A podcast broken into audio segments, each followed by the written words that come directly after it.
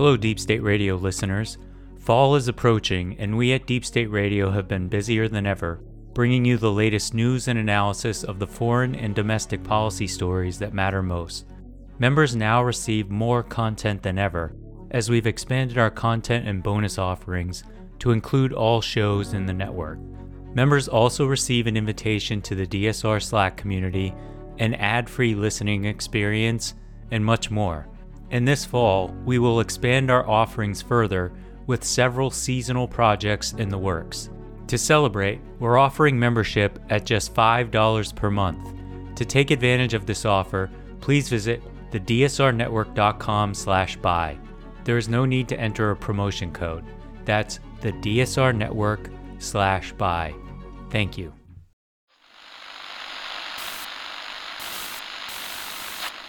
Nine, twelve, ten, twenty-eight, two, twenty-three. This is Deep State Radio, coming to you direct from our super secret studio in the third sub basement of the Ministry of Snark in Washington, D.C., and from other undisclosed locations across America and around the world. Hello, and welcome to a special edition of our podcast, even special for the special editions, because we often will do conversations with authors who've written books we think are important but this is not only an especially important book, but it's an author who's one of our favorites on many venues, from her hosting of the Amicus podcast to her writing in Slate to all her other writing. Dahlia Lithwick is great, and she has written a great book called Lady Justice, which we're here to discuss. And this morning I got up and I, I don't know, I was like twittering as I do. And uh, the first thing I saw was that Oprah has made a list of the books people have got to read this fall. And number one was your book. I assume right now, while we're talking, you're going to try to be engaged. But what you're really thinking about is where am I going to build my beach house? no, I'm in fact, I'm going to start with a polite thank you for your kind words. And then I'm going to pivot to the first print run sold out, which is a lovely problem to have. But given the scarcity and shortages in the publishing industry. Mostly, my first thought is holy hell, are people really going to have to wait till the end of October for books? And why are they all shouting at me? So that's what I well, you know, I have a book coming out in November that they printed up, and I am absolutely certain the print run will not run out. And maybe they could just print over those. Oh, no, no, no. I think what we should do is double your print run right here and right now. And uh, Oprah, if you're listening. Getting Oprah to pick a book is like, that's kind of a big deal. I have no idea how that happened, quite honestly. I'm sure it's the um, ninjas at Penguin who are doing my publicity. I mean, do you know Prince Harry and Meghan and stuff like that? Oh Does, my are God. those the circles you travel in? You know me well enough to know I've been living in my basement snuffling with asthma for the last two years. So, whatever my circles are, they are largely and you know this too, my cat who does all my staffing. So no, no Harry, no Meghan, but thank you. Congratulations to your cat who's done a great job of staffing.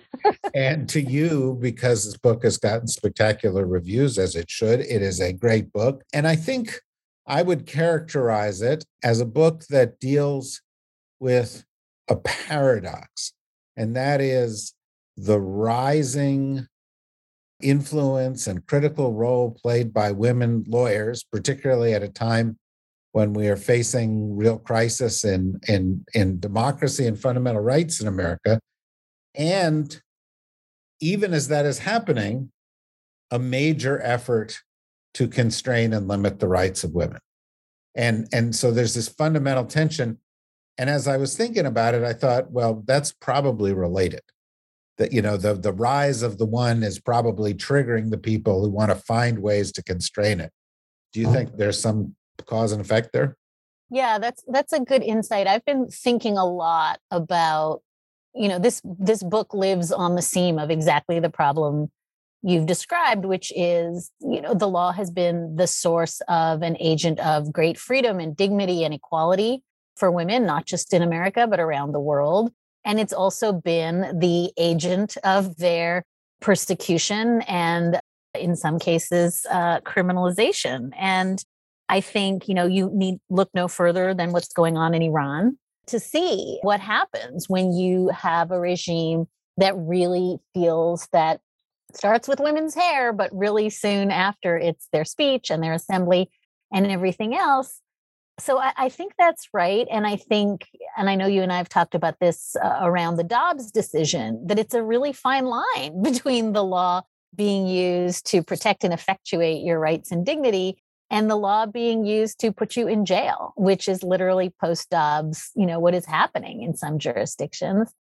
And I guess the the thesis of the book is that women are really sensitive to that, that women know that when crowds are chanting lock her up, lock her up, starts with Hillary Clinton, then it's AOC, then it's Christine Blasey Ford, and now it's women in Alabama who are in jail because of fetal endangerment. So I, I think you're right. I think we have to hold that tension of the law being, as Homer Simpson famously said of beer, both the cause of and the solution to the problem.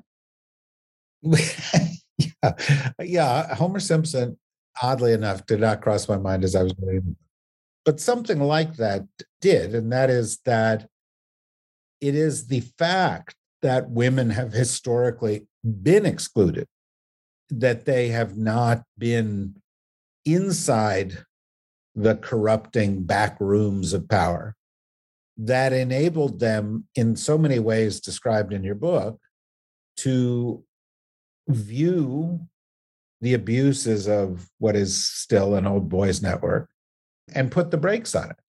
In other words, the outsider role, which is undeserved and does not reflect well on our society, has helped these women become the advocates that they've been.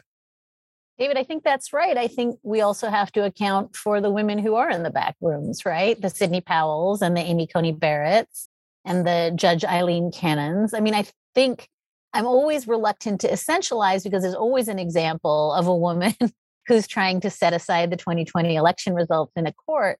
But I think that what you're describing, which has kind of been my theory since I first started covering the Supreme Court in 1999 and watching at the time Sandra Day O'Connor, Ruth Bader Ginsburg, how, if there was something I could say about the way they did law that was different from the way the men did law.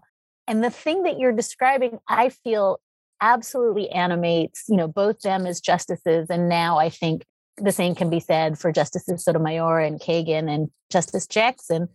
And that is that I think that if you have lived your life, and I say the same thing as a you know woman who went to law school in the mid 90s, both being inside the system and outside the system, and living in that split screen of being there at the sufferance of the powerful, but also proximate to power. I think you get good at being an insider and an outsider. And I think you get very, very sensitive to the ways in which the law can be turned against you the law and also the way society works right? And and so some of the lawyers and i and i've, I've done a disservice here by diving right in because we know each other and i should have summarized the structure of the book which is looking at women lawyers who played this kind of cutting edge role at this moment in our society and and and the origins of that and the context of that. But you know some some of the pushback they felt has been outside the law, but has led to you know manifestations within it. And one of the examples that you give in the book, you're admirably honest in the, the, the how this affected you was this story of uh, Judge uh, Kozinski. Is that do I have that right? And a story much like that that you find in other industries of kind of abuse and and but also of tolerance of the abuse and of people standing up to it. Maybe you can describe that for people and the role you played, because I don't want to characterize it. This was, you know, a, a judge who was a formidable mind, a, a brilliant writer. You know, I think a such an important jurisprudential figure. He was the chief judge of the Ninth Circuit Court of Appeals, the federal appeals court on the West Coast. And it was just kind of an open secret for decades that he showed porn to clerks. He treated uh, female clerks very disrespectfully in sexualized ways. I mean, he was pretty abusive generally to his clerks, but everybody had a story and we all didn't tell it or we whispered it to each other. And I certainly spent years telling young women law students that yes, it's true. He is a quote unquote feeder judge. If you clerk for him, you get a pretty good shot at clerking on the Supreme Court the next year. And it's not worth it because it is not a tolerable work environment. And we all did nothing. We just did nothing. And in 2017, a couple of women came forward and very publicly described one, a former clerk, Heidi Bond, Emily Murphy, who clerked for another judge, Leah Littman, now at Michigan. And women came forward and started to finally say, this is what he did, this is what he said. He initially acted as though, you know, he got a lawyer and acted as though these were trivial accusations. And then I think by the time the number went up to 14 or 15 people uh, willing to go on the record, he stepped down, you know, still with his pension intact and without an investigation. The what would have been the investigation of Article 3 judges just disappeared. And so my role in it was that I was one of the women who, and I'm not proud to say I was not the first. I think I was the fourth or the fifth when he started dismissing the accounts, I wrote about what I had seen and heard. But you're exactly right. I didn't want it to be, you know, it got spun at the time as, you know, Dahlia Lithwick just Me Too Judge Kozinski. The point wasn't to Me to him and his infractions to the extent that they were directed at me were trivial, but it was that everybody knew. everybody had a story. And I couldn't understand that journalists knew this, law professors knew this. And yet he was invited to event after event after event where another young girl would have, you know, a bad experience. And it just seemed to me that we were all utterly complicit. And the real thing I wanted to think about was what does it mean that instead of actual processes and investigations and systems, we have this thing where a handful of victims kind of throw themselves on the, you know, Twitter fire and hope that something is done but that we don't do big systemic reforms. And that, by the way, all of the people who will send you an email saying, that was great, good for you, you know, he's resigned, let me tell you my seven stories about him, don't understand that they too are part of the problem. That is very, very well put. And I think carries over into many other professions. My wife is an opera singer and you know, you've read about Placido Domingo and the whole, you know, the way that world works, people in show business, people in other media and other kinds of areas. One of the other things that struck me in reading the book was how many of the women who were champions in different kinds of causes, who were effective in certain kinds of causes, who did not just lead their lives being othered because of their gender, but they had there was something else. Justice Sotomayor, Justice Jackson are people of color. Justice Kagan, Justice Ginsburg were Jewish. You talk about a lawyer Robbie Kaplan, who uh, was the lawyer in, around the Charlottesville thing, who was openly gay and, and, as well as Jewish, and so you know, and so they've they've experienced this and been buffeted in a variety of, of ways. And there now, of course, there are people in your book who are heroes of these stories, who aren't Sally Yates and others who are not.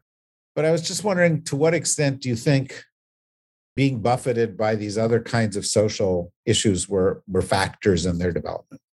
For sure they are. I would say almost the same thing I just said about Beer and Homer Simpson, which is, I think, for people like, you know, Vanita Gupta, who's now the number three in the Merrick Garland Justice Department, who is very, very mindful throughout her chapter of the fact that her parents come from India and what that involves and the racism directed at her growing up that I, I think in a strange way, a lot of these people are uniquely beholden to and aware of the American project of taking immigrants. You know, Bridget Amiri, whose uh, father comes from Iran, is at pains to say, you know, this country let us in. And like I got to law school and I'm at the ACLU and I'm litigating cases. They are aware that they are the American dream. But you're exactly right. I think that that susceptibility to racism or to homophobia makes them extra vulnerable. And so I think it's that same thing where the law is both the solution in their eyes, it, it, it vaulted them into an echelon that they might not have achieved wherever they originally came from. But at the same time, the law is the problem because when it is directed against, you know, and this is, I think, why Vanita was so central, you know, when when family separations were happening, or um, you know, some of, of the women in the book were such important fighters for uh, migrant teens on the border, like Bridget Amiri, uh, who couldn't get an abortion. I think you're right. I think that they sense that vulnerability and the ways in which the protections of the law that are purportedly for everyone are withheld from the most vulnerable. And they really sense that in their bones. Yeah, you know, it's interesting.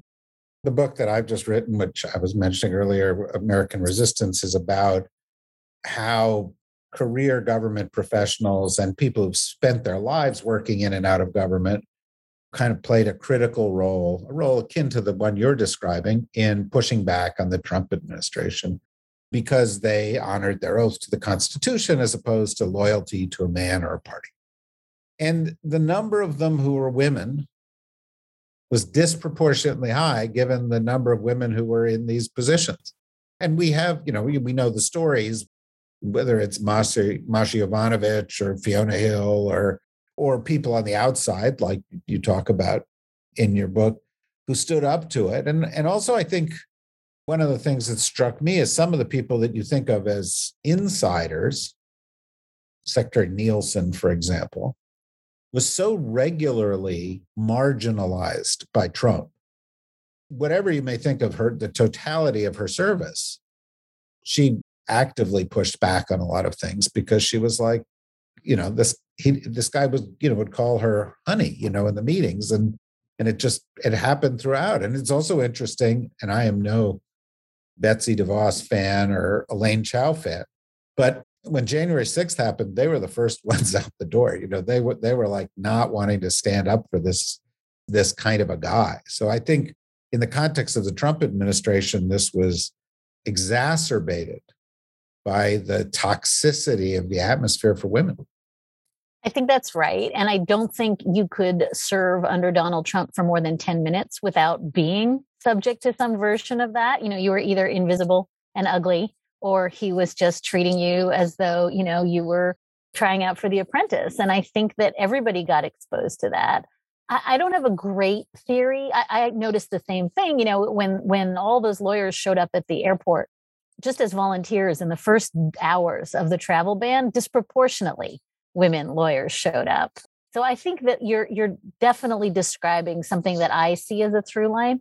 And the best theory of the case I have, and I don't know if it's good, is that I think women are much, much closer to feeling that visceral violence in their skin. You know, I think that the reason January 6th or Charlottesville got such a pushback from even women inside the administration is because there is such a muscle memory of walking through the parking lot with the keys in your hands, thinking you might have to defend yourself. And again, I'm loath to essentialize. I don't think that's true of all women. It's certainly true of many men. But I do think that once you know that the seam between you and just overt violence and power is so, so, so fragile, I think that it's very, very unsurprising that it's women who say, you know what, if you guys are trashing the Capitol and, you know, threatening to, to hang people, I'm out. Because I think that it's not just the handmaid's tale. This is history. It always turns on women first. Yeah. And I, and I, you know, I, I think it's important that as, as you've done already twice in the podcast, we don't generalize. Ashli Babbitt was a woman, Sidney Powell, and Amy Coney Barrett, and they're you know they're they're women who've taken a different course, and to the degree to which the, their role as a woman colored the choices they've made, I think is an interesting question. But you know, I, if you sort of pull the camera back a little bit, one of the things that I, I wondered a little bit about as I thought of this is, you know, you watch the scenes or you know the stories of Ruth Bader Ginsburg at Harvard, and there are no women in the class, and you know they're getting questions like well why would you do this rather than being a wife and a mother? and and so forth. And that that you know i mean i know people from that class who are still around that you know they're that's fairly recent behavior.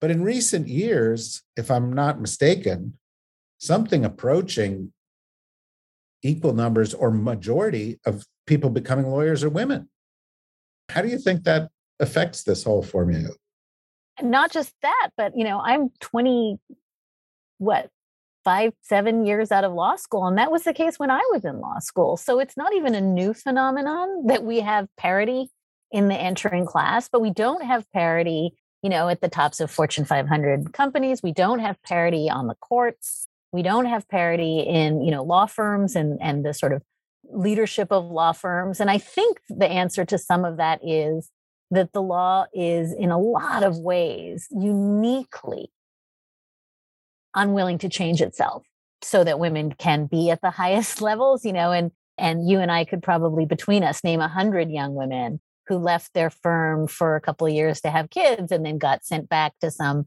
pink ghetto where they do, you know, I, I mean, it's endemic, not just uh, in the profession, but I think in law school as well, and you know, in, in the legal academy. So I think that this is just a profession that has been very slow to change in ways that understand the realities, live realities of women's lives. But but that said, I think that in a weird way, the thing that you just described, which is that lulling sense that like it must be great because if half the class is women and they're talking in class, there must be no problem, is part of what sets us back, right? Because we have this illusion that everything's fine and that the Supreme Court would never overturn Roe. And Amy Coney Barrett and Brett Kavanaugh promised us in their confirmation hearings that they love and support women. So I think the thing that is sort of shot through what you're saying is that I think there's a little bit of a sleep at the switch quality that was why Dobbs was such a shocker. That how is it even possible that we thought we'd made such progress? We thought we were just within spitting difference distance of, of real equality. And it turns out, holy hell, like in the span of a couple of years, we've gone back centuries. And I think that that quality of being really sanguine, that like everything is immutable and it's going to be forever and equality is here to stay. And wow, that shifted on a dime is one of the paradoxes that I'm playing with in this book. And you know, you mentioned Dobbs, and as we sort of come to the end of the interview, I could go on and on for hours. I really enjoy the conversation, but as we as we approach the end, Dobbs is this, as you say, a shocker, right? It's like, oh my God, look at all the progress. Things are going to get worse. And in some respects, we may see Dobbs as an awakening moment where American women see what's happened, see what's happened to the court, and they go to the polls they're the difference this November. Democracy is saved. Somehow we figure out a solution for the imbalances in the courts. And, and women will lead that charge. And your next book will be great, cheerful. But, you know, when I talk to people in the court near you know, the court system, lawyers and others who are active in these things, you know, what they tell me is the next 20 years are going to be bad because of this court and the next three to four years are going to be shocking repetitions of Dobbs. And if you think Dobbs constrains women's choices, wait till contraception is banned, or states are given the ability to ban contraception, or wait till marriage choice is changed, and, and that they believe that's coming. And so it seems like, you know, we face this great national choice around the issues that are core to your book. I don't disagree with any of that. I think that it is a choice to say we are now just in thrall to the court in much the same way that Iran is just in thrall to clerics, right? There are structural changes that can be done. And people, smart, good people, and you know them better than I do, are working on the electoral college reform, on Senate reform, on gerrymandering, on every piece of this, right? And so I think the idea that this is just an unshakable juggernaut, that we have to just let the court dump independent state legislature theory on our heads and throw the 2024 election into turmoil because we are powerless is part of that asleepness that you're describing. And what's funny, and I guess, you know, I can end on this, but like good people are doing this work every day it's not as though we have to invent structural court reform, right? There are groups that are doing this, that are talking about term limits or adding seats or not letting the court overturn voting rights legislation. All of that stuff is, is there. So I think that to say that we have no power over this is a choice to have no power. And I think what I want to sort of end up with is that every single one of the women that I profile in this book was also in a p- position where they could have just said, We're powerless. We are just enthralled to an administration or to a court that has just by fiat taken away our liberties. And none of them did. And I just think democracy work is boring. Gerrymandering reform is boring. The Electoral Count Act, I can't even say those words without falling asleep. Like, this is not the stuff of like Netflix documentaries, but it's doable and good people are doing it. And I want us all, before we just say that the court is coming for our contraception, to do what the women in Kansas did this summer, what the women in Michigan did this summer, and say, you know what? Democracy is the thing that could actually fix this. And I guess I better sign up because I just don't agree with the proposition that this is the same as Iran. It's true, but the women in Iran are also an inspiration in all of this. By all means, and I don't in any way mean to impugn them, but I just think that we are talking about this as though it's a purely political problem, and we have levers of the law that are not available to them. And I think we should be making use of them. You know, I'm of the view, and I don't want to overstate it, that the single greatest crime in the history of history is the subordination of women to men and all the consequences of that core injustice, the original sin of injustice in our society, if you will. And I think when I was a kid, which was a little before you were a kid, but when I was a kid, and my mother and all of her friends were working, I thought this is going to change. The ERA was going to happen. I thought I thought this was all going to change. And I'm shocked to find myself 50 years later with that not being the case, with the choices, with these issues being unresolved. I think because the issue is so essential to the life of everybody, as Dobbs has driven home, that your book is essential. I think people need to go out and get Lady Justice and read it give it to their friends and their family for uh, Christmas or Hanukkah or whichever holiday you wish to celebrate with a book, because we are at a inflection point. We are at a fork in the road, and either we will do what you just said, or we will lose the opportunity to do so. And that's why a book like this, that's full of heroines and substance, can be not just a, a rallying cry, but can actually suggest to people constructive paths. Congratulations, Dahlia, on this great book. It would be a great book even if Oprah didn't think it was the best of all the books of the fall. But uh, Oprah thought that too. So good on her. She's absolutely right. And uh, uh, I hope that they print those copies that you know people want to buy, so they they can get them. But presumably in the interim, they could get an audio book, right? Or they could get an e-book. It's 2022 after all. So that shouldn't that shouldn't stop them. And uh, I hope they will do it. And I hope that it will do uh, splendidly well, and that we'll have you back sometime soon to talk about all of these things again, as we periodically do. Thank you so much, and thank you for the that is ridiculously high praise, but I will take it to the bank. And thank you for all the work you're doing because I know you've been work, working really to surface these like technical arcane legal stuff for as long as certainly you and I have been talking, and thank you for it. I think it's really essential. Well, you're very kind to say so. So, congratulations on the book. Uh, thanks to you, Dahlia. Thanks to everybody for listening. And we'll be back again, oh, tomorrow with another discussion on, on, on something else of consequence. Hope you will buy the book between now and then. Bye bye, everybody.